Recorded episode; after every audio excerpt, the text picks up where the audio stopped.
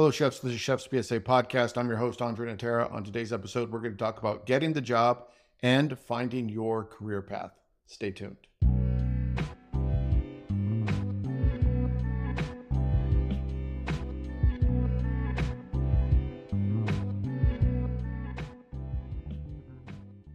So before we get started, I'm going to give you a brief update. For those of you that were listening last week, I was talking about kitchen rust and how I've been working at Tillys at Camp Lucy as the chef in residence, working in the kitchen with the team, cooking food, writing the menus. It's been a lot of fun. And I'm still there through mid-November. So if you happen to be in the area and you want to go eat, go check it out. It's upscale dining. It's not tasting menu only. It's a la carte restaurant, but it's fun. It allows me to cook. It allows me to see if I could still walk the talk, which I can. Found that out really quick. It took me about 3 days. And then I was back in it like I had never left. Well, it's like if I had never left until 2 years ago, right? I'm joking. But here's something new. I'm on Facebook now. So I really don't like Facebook, if I'm being honest with you. I like Instagram. I don't know what's up with Threads. I don't think anyone's on there. It's like it's a ghost town. You post something and a week later, someone likes it. Just one person though. Thank you. Threads. I think Threads right now, it's too soon to tell, but right now, it's not shaping up to the first week worth of hype when everyone's saying that X was dead. I don't think X is dead at all. Hopefully Threads makes a comeback. Anyway, what are we talking about? We're talking about Facebook. I'm on Facebook now, so go follow Chef's PSA on Facebook. Don't message me on Facebook because I post and ghost. I don't hang out on Facebook because I don't really like it, if I'm being honest with you. It's not the most interesting platform. You know, if I was going to be honest, I would say X is probably the most interesting platform. It's like a dumpster fire. You don't know what you're going to see on there, but Instagram is pretty tame. You're going to see some pretty food pictures. TikTok's more the same, but X is like Wild West. You don't know what you're going to bump into there, but the chef community is not there. And I'm on X/Twitter, whatever you want to call it. So go find me there because even though it is exciting, the culinary community is pretty quiet. It's almost non-existent. It's like chefs don't have anything to say. What's going on?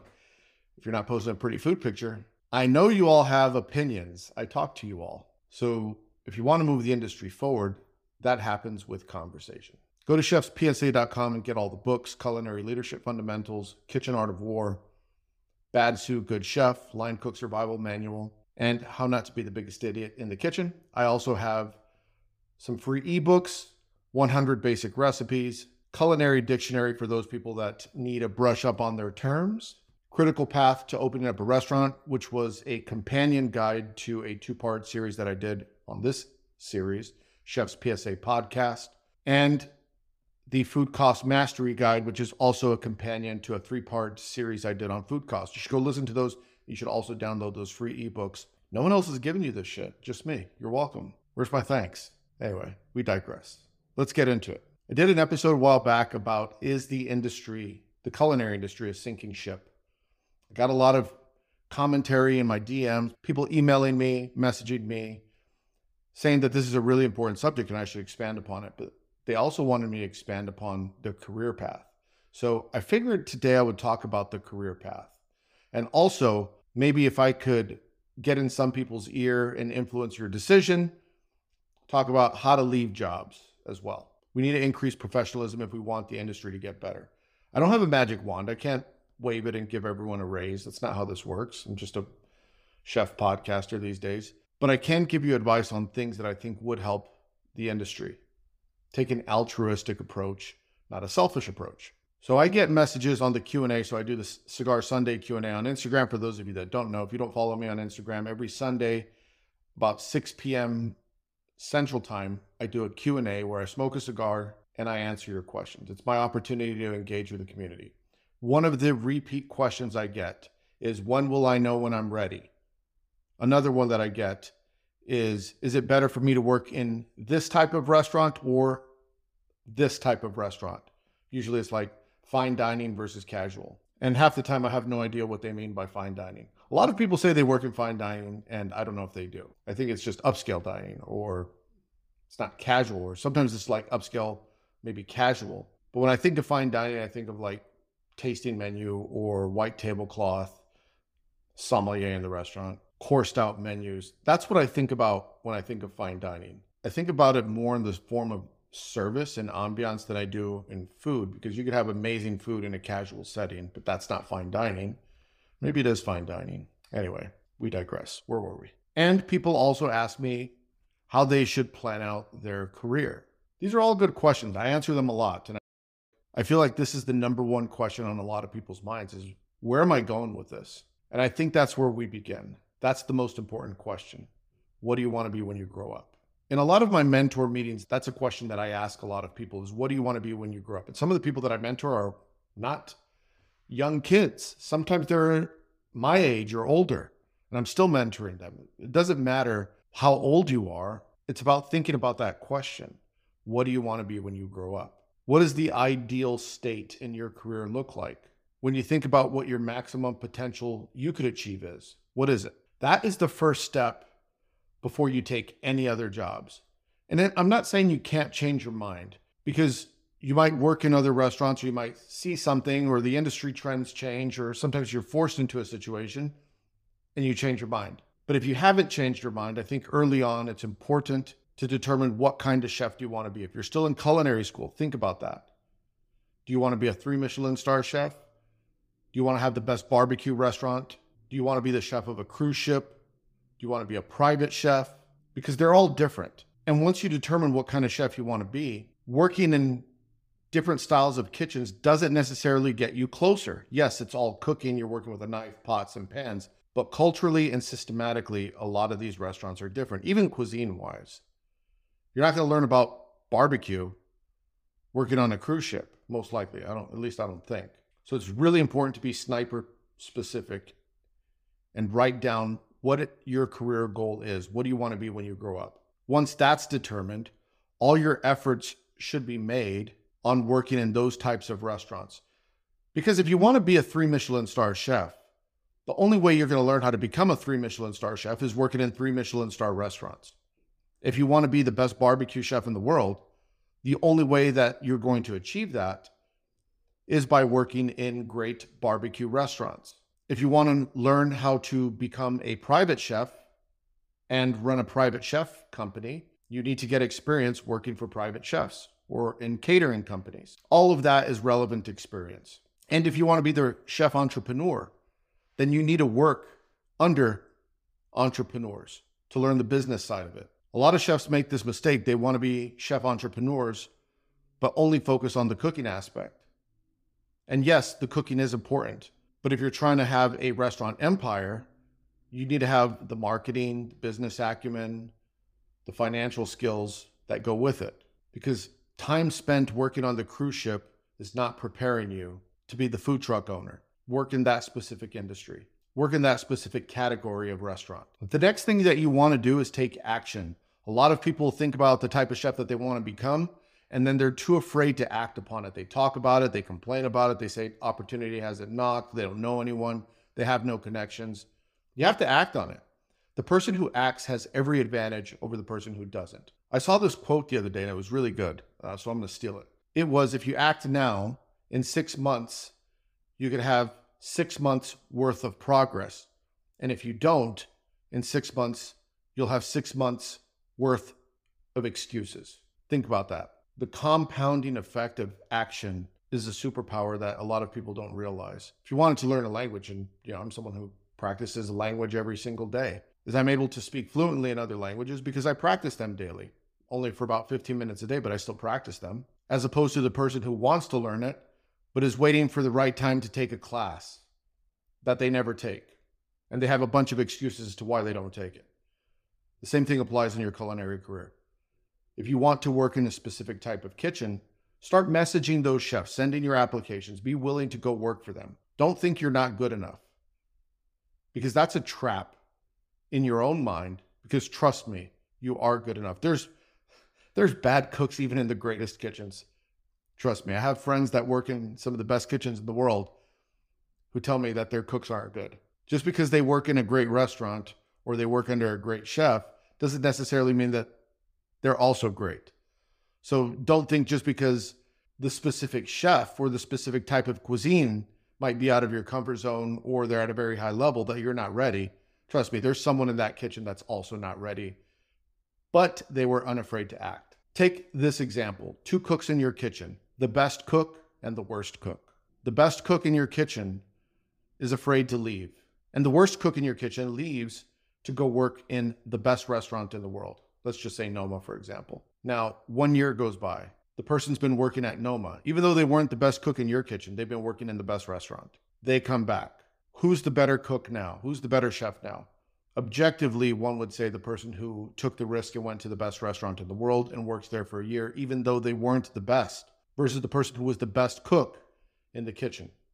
That's why I always say it's better to be the worst cook in the best kitchen than the best cook in the worst. Don't be afraid to take action of your career.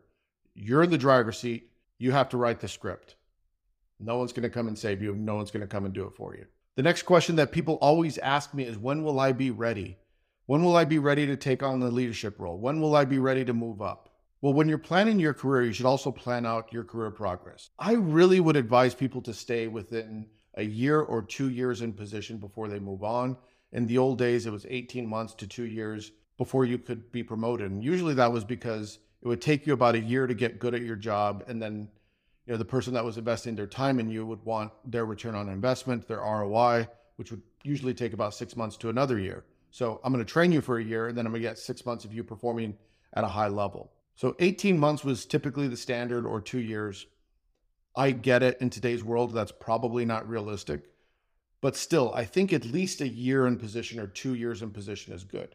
I know sometimes I look at resumes, and when someone's worked at places less than a year, I wonder how much they really learned there. And sometimes I'm reluctant to hire them. Not all the time. Sometimes there's very good reasons why they leave these restaurants. COVID's a good one. But other times people just leave these restaurants because they think they've learned everything they need to learn. And trust me, you haven't. You could continue to learn every single day from good services and bad services. Sometimes bad chefs and bad services, you could learn more from. You learn what not to do. You learn how to overcome. When you work in really good kitchens and everything's just humming, sometimes you actually don't learn as much as you think you do because you're never short-staffed. You're never out of ingredients. Everything's always running smoothly. You're not really challenged with adversity. But when you work in tough kitchens, you're challenged daily. So maybe you're not learning about the most soigné or finesse food, but you're learning how to overcome difficult situations and deal with adversity on the daily, which, like I said, sometimes that's more important, especially when you get into leadership roles. Towards the end of my career, people would always tell me, you're so calm. You know, the wheels could be falling off the bus and I wouldn't be freaking out. And they would ask me, how do you stay so calm in the chaos?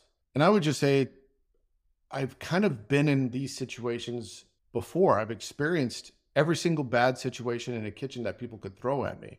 The call-offs, the pipe burst, the walk-in goes down, the order didn't show up, the menu rollout, whatever the case may be, I've experienced them all. So I don't really freak out. I'm used to it. I've been in tough kitchens. So I've learned a lot in those tough kitchens. So back to my point, I wouldn't advise you to jump ship immediately when things get hard. There might be some learning lessons in there for you. Now, if you've been working in a place and you're looking to get promoted, and you're ready to move into leadership, but they're not moving you up, you might be missing something that you're unaware of. Or look, let me be honest, sometimes they just don't like you.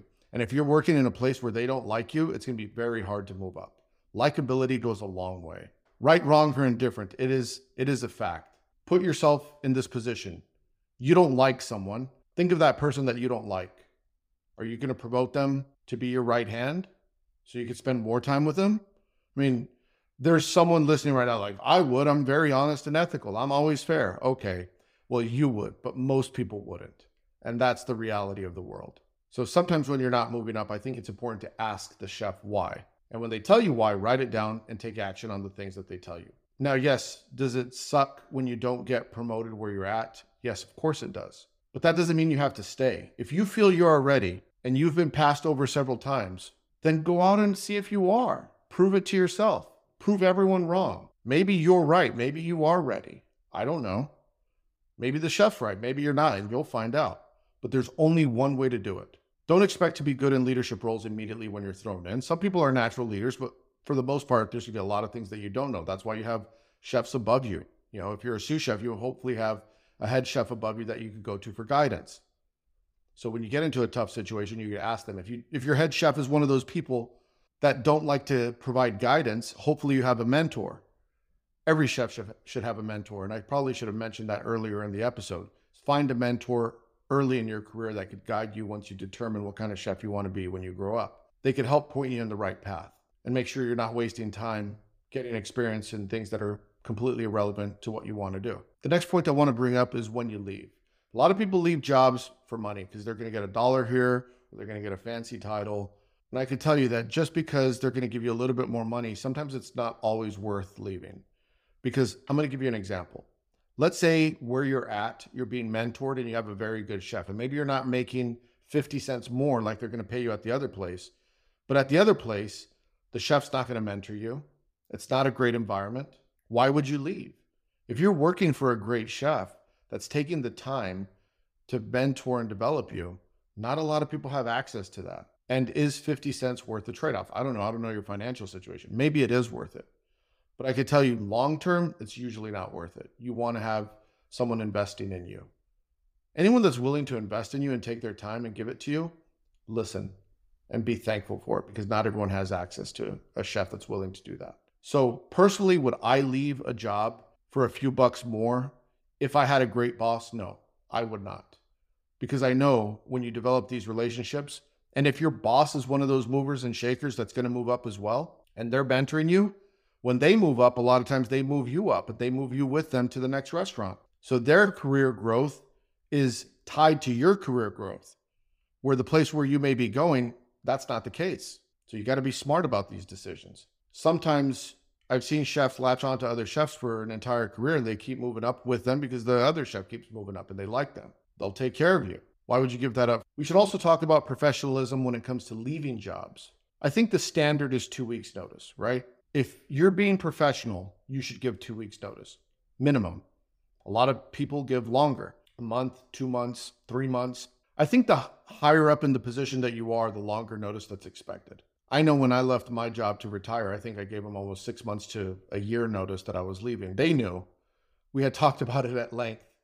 They knew it was coming, and I helped them through the transition. If you have a good relationship with people, you want to help them through the transition. You don't want to burn a bridge.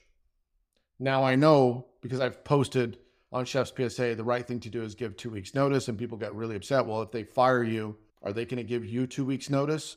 Well, no, of course not. But you sometimes can also fire your employer, right? If you work in an environment that's toxic, abusive, unethical, you're going to just walk out the job, right? You're not going to show up the next day. If it is an environment that is just terrible, you're going to fire them on the spot. Well, the same thing happens. If you're that toxic, abusive employee, guess what? Sometimes you get fired on the spot too. It's just the way it works. But if you're working for good people and you want to remain professional and you don't want to burn a bridge, you should give at least 2 weeks notice minimum. Now, it doesn't mean that they're going to honor it. And I know a lot of chefs are like, once you give notice, that's your last day. I'm not like that. I don't condone that. But I know a lot of chefs think that way. Not my opinion. But hey, to each their own. I would still offer the 2 weeks because I want to remain a professional. And when you're leaving a job, remember, they remember how you left. They don't remember anything that came before. They remember how you closed. Work your first day like your last day, as they say. Unless your first day sucked. Don't do that. Here's an interesting thought experiment that I heard. Two different people, both 60 years old. One of them was bad for 55 years of their life, terrible person. And of the last 5 years of their life, they turned good and did a lot of charity work, philanthropy, helped people, and then they died. The other person was good for 55 years of their life and then turned really bitter and started stealing and robbing and hurting people the last 5 years of their life. Which one was the better person? Think about that for a second. Was it the person who was good for 55 years and bad the last five? Or was it the person who was bad for 55 years and good the last five? The interesting thing is when you ask most people, they will say the person who was good the last 5 years of their life was the good person. It's a very interesting thought experiment. I don't know what you thought, but most people answer the way I said. So think about that. If you're leaving a job, what they're going to remember is how you closed out. That's the final impression they get of your performance. So you want to make sure you leave on a good note. And trust me, these bridges always have to get crossed again. You're going to come across, someone's going to call you up and say, hey, did you work with so-and-so? You don't want to burn bridges. Don't be that person. When you're early in your career, you think no one knows each other. They do. Trust me. Everyone talks. We all call each other. We all send group text. You know this person. Resumes get floated behind the scenes. It's like the black market of chef resumes. People are saying things about you, so you want to make sure that they are saying positive things about you. Give a proper notice. And if you don't want to, hey, be prepared for the consequences, good or bad, right? Last thing I'll say, when you're leaving a job, the grass is not always greener. Sometimes you're leaving a job because you don't like this person and you don't like that person, or there's that one lazy cook and the server who rings in everything at once and pockets the tickets, and the hostess eats the entire restaurant. So you think, well, I'm going to go work over here because they don't have those problems. Those problems are everywhere. The faces change, but the problems remain the same. The grass is not greener anywhere else. And sometimes when you're in a really good kitchen, and if you've been there for a long time, you lose sight of how good that kitchen is. I know I like to believe that I run a tight ship. And I've had chefs that leave and then come back because they didn't appreciate it while they were there, but then they leave and come back and say, you know what, I really missed this kitchen. I didn't realize how good we have it. And I was the type of person, like, if I really liked you, I would always be supportive, like, go somewhere else. And if you want to come back if I like them. And the reason I would do that is because a lot of times, like, I knew they didn't know what they were getting themselves into. I knew how good the kitchen was, and I knew where they were going, and I knew that they might miss it. So I wanted to keep those doors open. I wanted to prevent them from burning a bridge. The grass is not greener. The same problems exist everywhere. Like I said, when you're in a good kitchen, you might not even be aware of it until you leave. There's an expression that a fish doesn't realize it's in water until you take it out, and then it can't breathe. Just like we don't appreciate the atmosphere until we're underwater and can't breathe. The things we take for granted. Now, we started out the show with saying, find out what type of chef you want to be when you grow up. Eventually, you're going to achieve that, and you're going to be that chef that you dreamed about. What do you do when you get there? When you get there, enjoy the moment. Appreciate it. Don't be looking for the next thing right away, and make sure you give back. Start mentoring your staff. Start teaching them all the things that you wish you knew on your journey. If you're not developing the next generation, then what are we doing? If we're not helping them, right? Especially if you're in a successful spot, make sure you're giving back. Anyway, that's it for today. If you want to support the show, you know what to do. Make sure you leave 5 stars. If you're on Spotify, nothing less than 5 stars. Leave it on other bad podcasts. This is a good podcast. Leave it on bad podcasts. This is a great podcast, actually. If you haven't left 5 stars, what's wrong with you? What are you waiting for? Stop, leave the 5 stars. If you're watching on YouTube, hit the subscribe button, like the video, comment, whatever. Whatever you're supposed to say on YouTube. I'm still new to this. Go to ChefsPSA.com. You get the merch. You can get the books. It's hoodie weather. I have some hoodies at the Chefs PSA store. Thank you all very much. See you next week. Hit the porno music.